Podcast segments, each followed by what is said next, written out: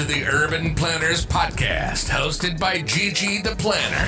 This podcast is about all things urban planning related and otherwise. In this setting, we'll discuss the ins and outs of the planning field. We'll even delve into some very controversial topics involving the role planners have to take in their everyday lives and jobs. Without further ado, let's jump right into today's episode. This, this is Gigi the Planner. Welcome, everyone, to episode 28 of the Urban Planners Podcast. In today's episode, I will be interviewing Jermaine Ruffin from the Streets Are Planning podcast, and we will be talking about how he got started with this podcast and so much more. Hope you enjoy. Hello, Jermaine. Thank you for joining the Urban Planners Podcast. You are the first interviewee for my Starting Your Planning Brand series. Welcome. Wow, I'm honored to be the first person. Thank you so much for giving me the opportunity to be on here with you, Gigi. And like I said a million and one times, I love what you're doing and I'm glad to be a part of it. Awesome. Thanks for being here today. So, first off, please tell listeners a little bit about yourself, where you're from, your educational background, and what sparked your interest in the planning field.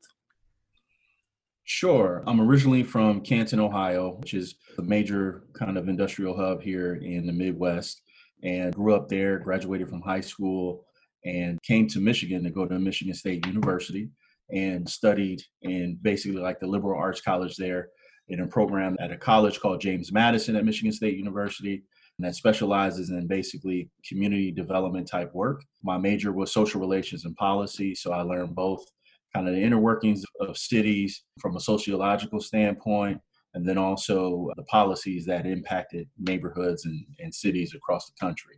So that kind of my upbringing, I grew up in the South Side, you know, in subsidized housing, and then that had a, a major impression on me about what I wanted to do for my future. And so studying that in college, I was able to kind of bring both my lived experience, the academic experience that I gained, and began working in a career of community development with the Michigan State Housing Development Authority.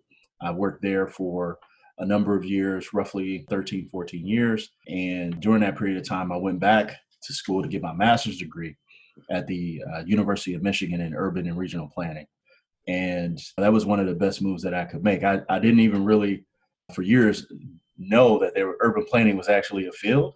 Um, so when I, I, told my my wife and told my my mother and, and, family that I was going to get an urban planning degree, they thought I was like trying to be a party planner or something like that. They didn't really understand what the field was, but the work in community development and that lived experience, as I mentioned before, made me feel really at home in the field of urban planning and I'm looking to see you know, we can do moving forward in the future with the field of urban planning post COVID. And so, just the other piece of my experience has been starting a podcast, which is the Streets Are Planning podcast.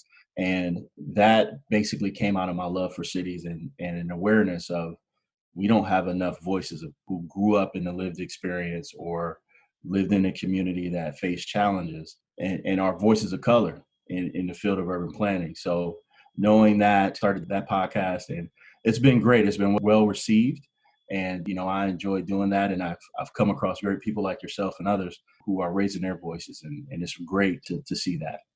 Cool, cool. That's very interesting. I actually thought that you were from Detroit. I didn't know that you were from Canton, Ohio. Yeah, so the name Ruffin is synonymous with the city of Detroit, with Motown, with David Ruffin and the Temptations and all of that. So I have family who lived here in Detroit, and so we would come up and family reunions and visit and all that stuff. And so that was my affinity for the city of Detroit and my affinity for the state of Michigan grew from that, those experiences of coming up in the summer and spending time in the city. So it was always a place that, you know, it's one of the blackest cities in America. It's like it's one of the meccas of cultural precedent in the country and so in the world. So to be here and to be a part of it is, is just amazing. Cool. I, I think so too. So, you mentioned in expressing your background that you got your bachelor's degree and then you worked and then you went into your master's degree. So, how long was that span and how was that transition to your master's? Was it like a hard transition or was it an easy transition? How did that go for you?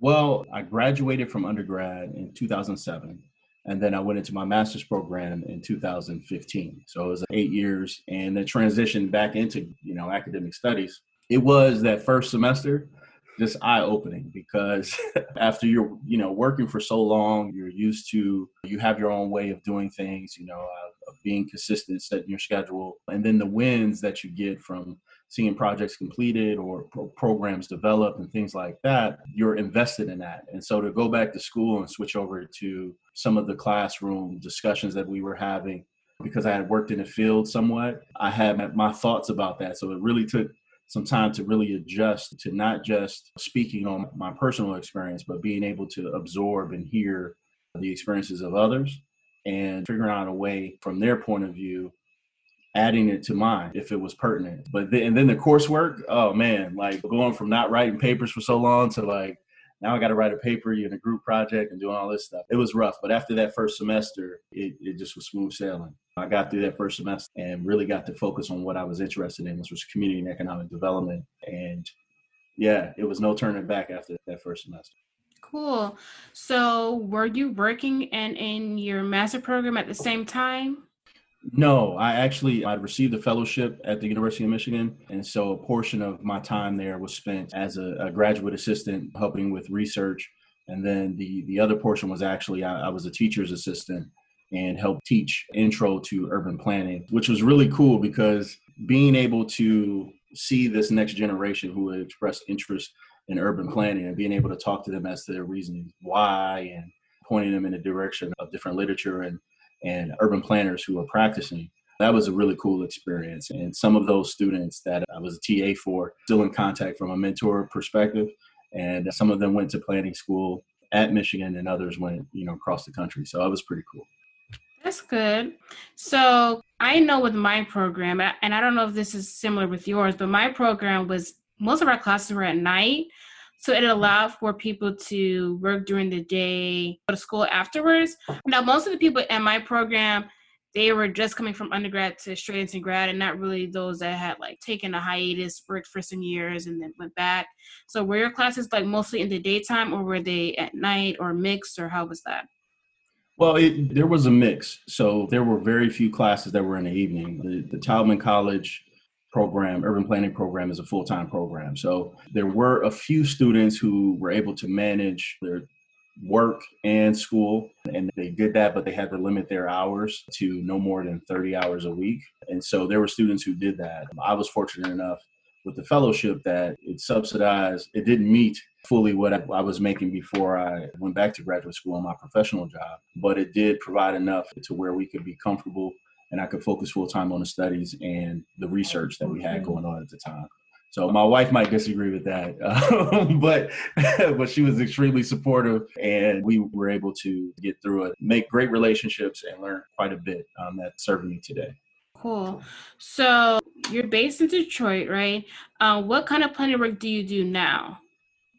So the planning work I'm involved in now is more on the community and economic development side, along with the community engagement piece of planning. So a lot of what I do is we have a strategy here in the city of Detroit called the strategic neighborhood planning process. And so what we do is we go out, we'll host community meetings, stakeholder meetings, do some light kind of planning and design as far as with streetscapes and with planning for parks infrastructure improvements. But the piece that I play the largest role in is on the affordable housing side.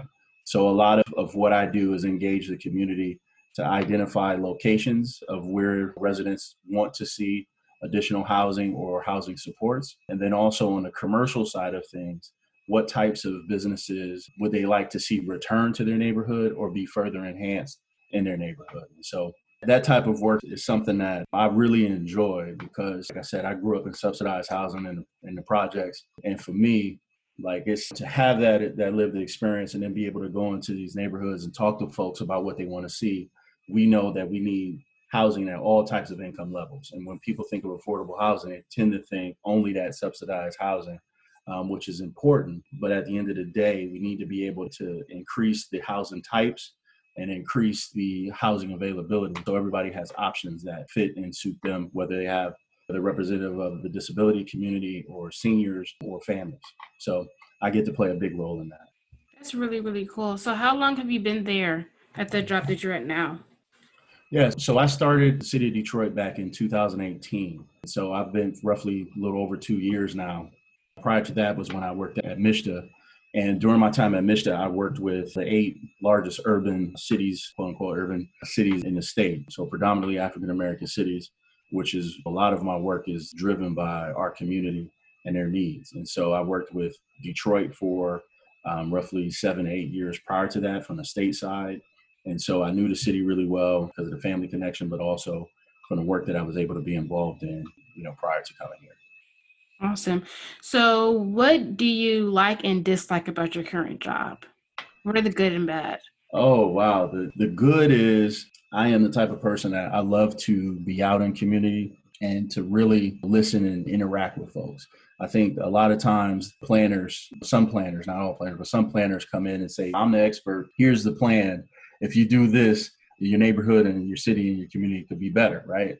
One of the things that I enjoy the most um, about this is like going in and listening to community because I might have an idea about what it is that I want to see just as a, a resident of a city, but going to a neighborhood and getting that history of why the neighborhood may be in the position that it's in but then also what do the, the residents want to see? And that's always an exciting proposition for me because then it means that it can be my job is more as a facilitator as opposed to somebody who's leading and saying this is what you should do. So I really enjoy that back and forth in that conversation and bringing my expertise to assist them with what they want to do for their neighborhood.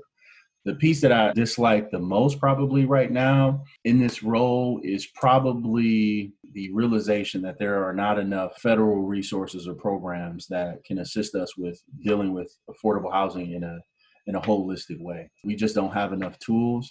We have LIHTC, you have CDBG, and you have home funds. And outside of that, it's because those funds have been dwindling for the last decade we're put in a position of trying to identify the issues, but we can't identify exactly all of the solutions because we just don't have the resources right now to address such a major issue as housing in the city of Detroit. So we're being innovative, we're trying new things, we're working with philanthropy, and we're looking at good corporate actors to see if they're willing to invest and support our citywide causes of, of trying to increase the availability of affordable housing. So yeah, it stinks. We've tried everything and we're going to continue to try everything, but the federal government, at least our legislators, just they haven't put forth the effort to ensure that everybody is housed because I, I really do believe it's a human right. Housing is. I totally agree with you on that. And I mean, we deal with the same thing down here in South Florida. I'm pretty sure everywhere in America deals with housing yeah. and the lack of federal funds. Sure. Cool. So, one last thing about your job. So, how has things been going for you while we're going through this pandemic right now? Are you working from home, in the office, or a little bit of both?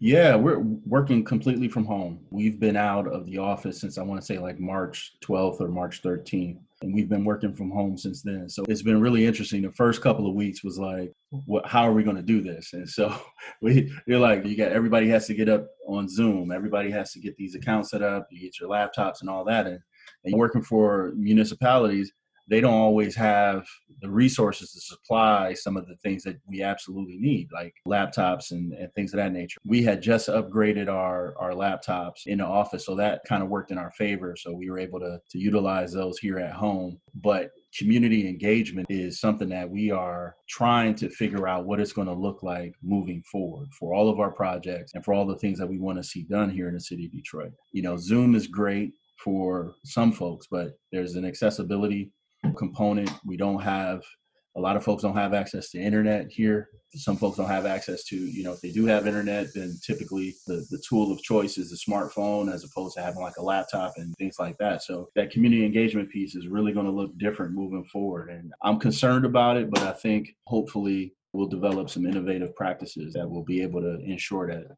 everybody who wants to participate can. Yeah, and I do see some issues because I know with a lot of community engagement, for whatever reason, the elderly are the usually the most involved. Yeah, and yeah. when it comes to trying to do virtual engagement, they're not so apt to know how to use their phone all that well or a computer. So that's basically cutting out a large portion of what the community engagement may even be. Yeah, I agree. It's really going to flip flip that dynamic because, as you indicated, typically older folks are attending the meetings in person, and sometimes, and I think one good thing that may come out of this is the understanding for planners that look, you have to when you're considering the community engagement process, you can't go about it as if it's a commission meeting or something that can just plan at one o'clock in the afternoon or two o'clock and you know those types of things you can't just do any longer like you have to be really thoughtful and strategic about offering community engagement opportunities throughout the day into the evening and provide kiosk or other locations where folks can provide input at the time they're available as opposed to the time that we're available. I think that might be one of the good things that comes out of this process that we'll be able to use Zoom and, and really have multiple engagement points.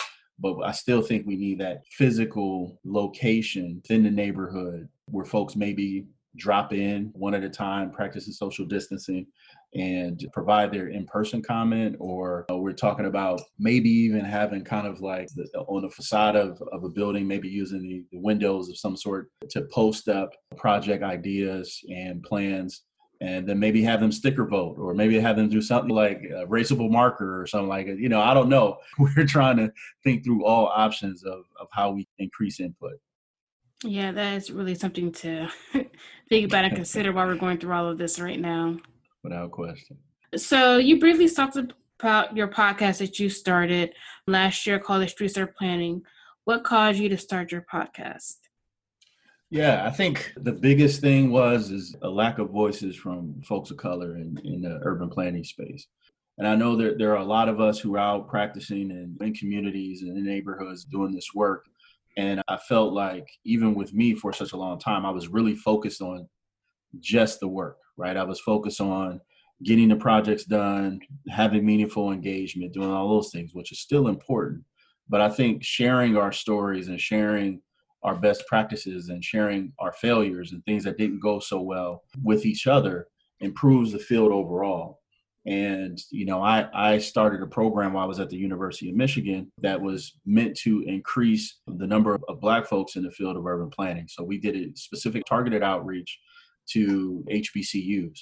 And so that was like the first foray into that. But it was also into understanding that urban planning was not a field that was widely known by a lot of undergraduates of color. And once they found out about it, we all have love for our respective cities and towns. Well, most, you know, most folks do and so you start thinking about it is like, well, I've always wanted to come and make a difference. I've always wanted to have an impact on my city. I just didn't know that I could do it from a real estate perspective or from a design perspective or understanding how zoning impacts the, the outcomes in neighborhoods and things like that. So that just further let me know that look, I have this voice, you know, whether it's a large voice or small voice, I don't know, but it's a it's a voice that I felt I need to bring to the table and share some of these experiences and highlight others' experience to let folks know they're not alone out here, right? Like we're we're not alone. You're active. You're doing your thing down there in Florida. I've talked to folks in in Buffalo and Los Angeles, Chicago, all over the country, and shared stories and advice and things like that.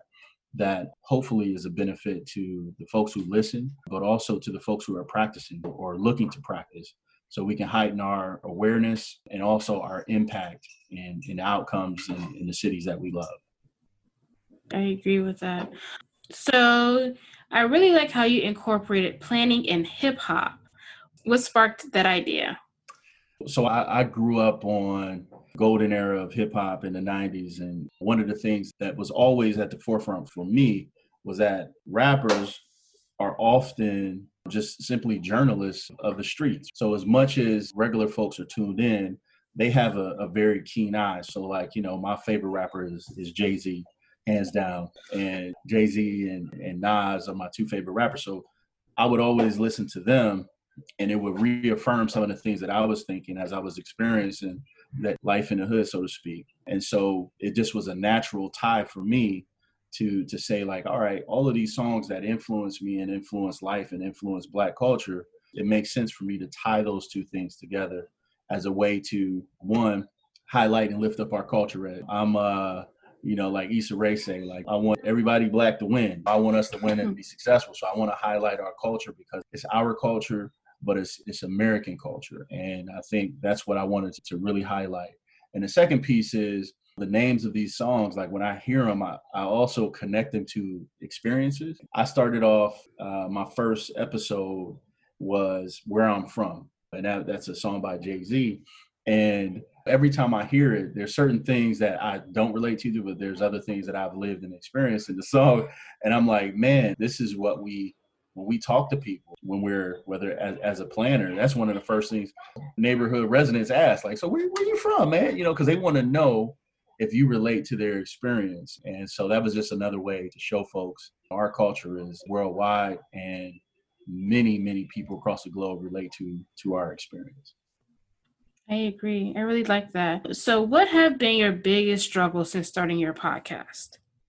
I think the biggest struggle for me, because I originally started as kind of like as an experiment. I want to start recording these episodes and putting them out and kind of see how it goes and learn from there. I just hopped into it. Like I hopped in wholeheartedly and I didn't know how to properly edit and like do all some of those things. I was learning like YouTube, learning all the stuff to kind of get up to speed to have a quality podcast. And so some of my early episodes, I look back and I'm like, oh my God, I didn't normalize, I didn't do this, I didn't do that. So that part of like learning the recording experience, the proper equipment to have, working with sound and all that kind of stuff is a learning experience. The other difficult piece is for me, some of my friends that have their podcast, they have a co-host or they have somebody that's helping them behind the scenes.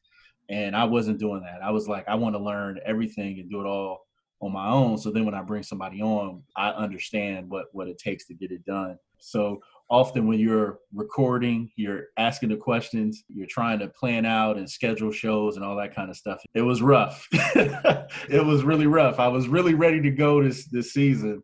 Um, I had a lot of that stuff taken care of, and then COVID took my studio space and all that. But you know, we'll get back to it. no, I can totally understand that. I can relate in some ways as well. So, what have been some of your most efficient tools that you have used for starting your podcast?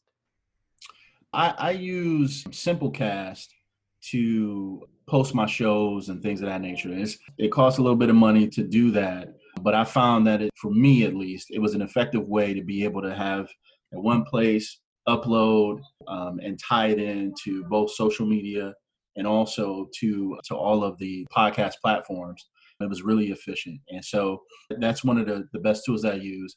I also, I just recently got new mics and I'm waiting for some of my stuff to arrive. But hopefully, with this equipment that allows me to be mobile and doing and conducting interviews and things like that, that'll be helpful for me moving forward. Yeah, Simplecast went a long way for me to to get my show published and put out on, on all the different platforms all at once.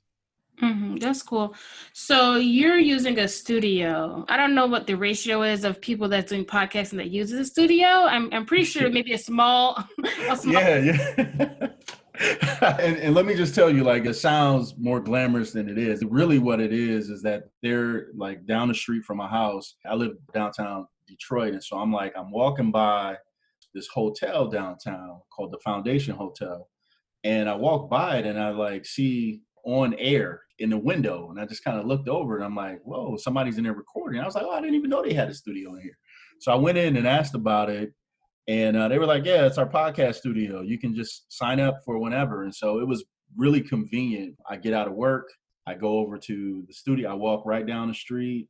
And, and a lot of the folks that I had set up interviews with, they work downtown or it was an easy commute from them to get from the neighborhood to downtown to this location and it just worked out. And so I, I was able to keep doing that at no cost. They had a because it was just starting up. They wanted to kind of drum up business and get people in and, and all of that stuff. So that's how it, it, it worked out. Most of the people who start podcasts don't have that experience, as you indicate. Majority of folks, you're recording from home and you're already mobile to begin the process, and that's really something that that is attractive with starting a podcast because you can do it anywhere. So I started backwards. That's interesting. So, I mean, it's good that they're let, letting you use it for free because I could imagine that it could be a steep cost if you were to maybe use a bigger studio. Oh yeah, I did look at other studios in the area. Podcasting is getting to be a really big thing, as you know. But here in here in Detroit, there are a number of podcast studios that started popping up and kind of podcast platforms and groups that they're promoting shows on different they're creating their own network essentially and so that cover a wide range of topics and and then charge them for the studio space so it was like $40 an hour or $50 an hour or something like that and and I did, I was like, no, that was not an expense that I was willing to pay when I'm starting out. Like, you know, I want to make sure that I can build a foundation. And I think I've done that and prepare for the second season to be able to pick it up at here at home when I finish getting all the stuff that I need to to do mm-hmm. so. Cool. So with your interviews, have they all been in person or have some of them been like over the phone or um, virtual? I've done the majority of my interviews in person. You've had folks be able to come into the studio and have those conversations. I did have one that I recorded off site outside the studio with with some friends. I have one of my really good friends, James Bell, who's a uh, social worker, a doctor of, of social work, and we were having a conversation, and that worked out really well. He had some equipment that we were able to use, and so it worked out well. That's cool. Yeah, that that's one of the biggest I want to say struggles with podcasting is ensuring that um, the people you're interviewing has good audio, even if you have that audio. yes, that could be a major issue. I actually had an episode where we recorded the whole episode, and it was my favorite episodes that I that I had done um, because we were talking to black women who are great planners and just wonderful at what they do. And I was so excited to have them on and like we're having this conversation. And long story short, I got rushed out of the studio because somebody was coming in afterwards. So I just took the audio and I was like, oh, I'll just edit it at home. And I got home and I realized like one of them didn't have their mic on. And so their voice was getting picked up on the other two mics and so I had to figure out a way to like try to raise the level on our mics to include her voice. It was a mess. I still published it because I was like, I don't know what to do with this great content. Like it's still gonna go out there. So I was like, please, I think I hope my audience forgives me for this because it won't happen again. oh yeah, I mean, there's so many things that can happen. I had to re-record a podcast episode the other week, and I just started so yeah, there are some struggles with that. It happens. And the thing is, is like I would just say don't be discouraged. One of the things that I learned along the way is is that I not only do I record the audio with the mics that I have, you know, available in the, the studio, but I also recorded um, on my phone with uh, I downloaded an audio app, so I recorded there as well. So if it doesn't get picked up on the mics, surprisingly, that phone recording the the quality works out pretty much the same. It's almost kind of like a wash, so to speak. And so I, I would use that backup audio as well. So that would just be one of the things that I would encourage folks who are starting a podcast is like, yeah, you definitely want to have multiple options of how you're recording. I know folks have added the visual component to their podcast and stuff like that. So that helps some. My stuff so far have been strictly just audio. And so moving forward, I would like to add that visual component to it because I think that really pulls and draws people in when they can see you. Um, so having that connection goes a long way too. Mm-hmm. Yeah, I've considered that, but I'm I'm still trying to battle that in my head if I want to have the visual part. It adds work to the process. It definitely does, and the cost goes up. You got to get the camera. You got to have somebody like have your angles and your lighting. It's it takes a lot and just like you said, I don't know if I'm ready for that. I keep talking like I am to convince myself eventually to do it. I don't know. Cool. Yeah. So, what are some positive things that have come out of your podcast or you expect will come with the growth of where you're going right now? I think that the most positive thing that's come out of it is a greater awareness of people who are interested in urban planning as a field that just didn't know what urban planning was. When you begin to talk to people about how cities are impacted and, and the design of cities and why this zoning code or this particular council approved resolution might impact them directly, but be able to, to distill that into layman's terms and just say, like, look, we might be talking about something downtown or in a commercial corridor and you hear a planner or architect somebody say fenestration. Like oh yeah we want to increase fenestration here. You're like well actually what you're talking about you need to be able to take that term and say look we're just talking about windows. You're really talking about being folks sitting in a restaurant being able to see people on the street. Say that and relate uh, make sure that you know your audience and that you're talking to them positively. So i think i've had a lot of people reach out and say you know they appreciate the, the discussions that we have. They appreciate the fact that there are folks that look like them sound like them that are talking talking about urban planning and how we can impact community and i think some of my guests have also seen an increase in their kind of people reaching out to them to say hey can you participate on my show so seeing my network kind of grow and seeing the, the positive influence that we have we're just having a simple discussion has been one of the greatest takeaways from this. That's been awesome. And then I'll add this final thing to that is I've traveled to some urban planning events and I've gone to different colleges and universities in the in the region for a host of reasons. And running into people who have like, hey, I listen to you, I listen to the podcast. Let me introduce you to this person or that person or this and, and, so the network just keeps increasing. That's a really cool thing as, as well because it means that we're making a positive impact and folks want to know more Cool. I really think that's good. So, question regarding your guests. I know they aren't all planners, but when you have them on your podcast, do they know what planning is or are they just learning about it when they get on the podcast? You know, that's a great question. The majority of folks who have come on the show either work directly with planners or have um, a planning background. So a lot of them have a familiarity with what it is that we do because we work together on projects or things of that nature.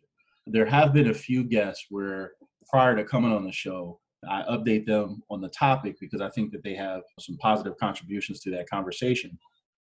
But I also talk to them about my field and how I view as a in my role as an urban planner and my my professional career as an urban planner how we should drive that discussion right and so we end up maybe talking one to two times probably 30 minutes or whatever total to prep some of those guests who just aren't really up to speed on what urban planning is but play an integral role in the neighborhood that impacts what i do I think that's good that you do that with your guests. Okay, so you briefly talked about, you know, the fact that you can't be in the studio now because of this pandemic. So I'm guessing that you would have started your second season if we weren't going through this, right? Absolutely. So the way that I had it, my secret sauce this year, I was like, all right, I'm going to have some phone interviews. So the mayor of Compton, I had reached out to her staff and she had made some comments on one of my posts on Instagram and has shot me a message, you know, privately, like this is this looks really cool, blah blah blah. And so I was like, that was going to be my only phone in interview. Everything else I had gotten set up to really focus uh, on those in person interviews, and I had them scheduled out and everything else.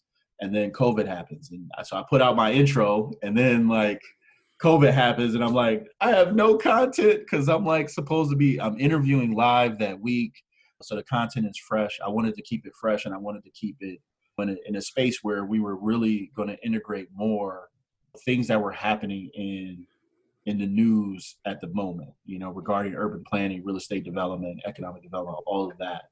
And, and so it, it didn't work out, but I'm not discouraged. I'm like, I'm, I just got to figure out a different way to, to do it. And maybe Zoom, like what we're doing right now, might be the good alternative for us um, and what we're doing this season. So we'll see. I'm looking forward to having more content to put out here fairly soon.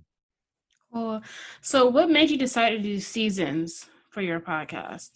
I thought that it was one in my mind, it was a clever way of keeping interest and being able to market the show. I think because I've linked my show with hip hop, is that the seasons to me are like volumes of like Jay Z, The Life and Times of Sean Carter. So that was the inspiration. It's like volume one is season one. I put out a certain number of episodes that come across as if it's a mixtape, uh, like the mixtape culture. So 14 episodes or so for the first volume, and then moving to volume two, where the theme of each volume is going to be different. and have a different focus. And so that's the reason why I went with the volume and uh, went with the seasons because it matched up well with that. Cool. Yeah, that makes a lot of sense. I like that. Yeah, I, I, I do sit back and I've been rethinking it, but I'm going to stick with it. But I was rethinking it because I'm like, well, I've seen other podcasts that just was like episode 35, right? Like you just keep going and and uh, make it consistent in that way. But I wanted to be able to take a break in between those those seasons as well to be really thoughtful about the content that I'm putting out and I kind of check myself to make sure that what we're discussing is relevant, it's relevant in the moment, and it's relevant to the future of the field of planning and to the people who you know provide input and send me emails and, and reach out is this content that will be well received by them and so that's another smaller component to it but something that was important to me personally I like that.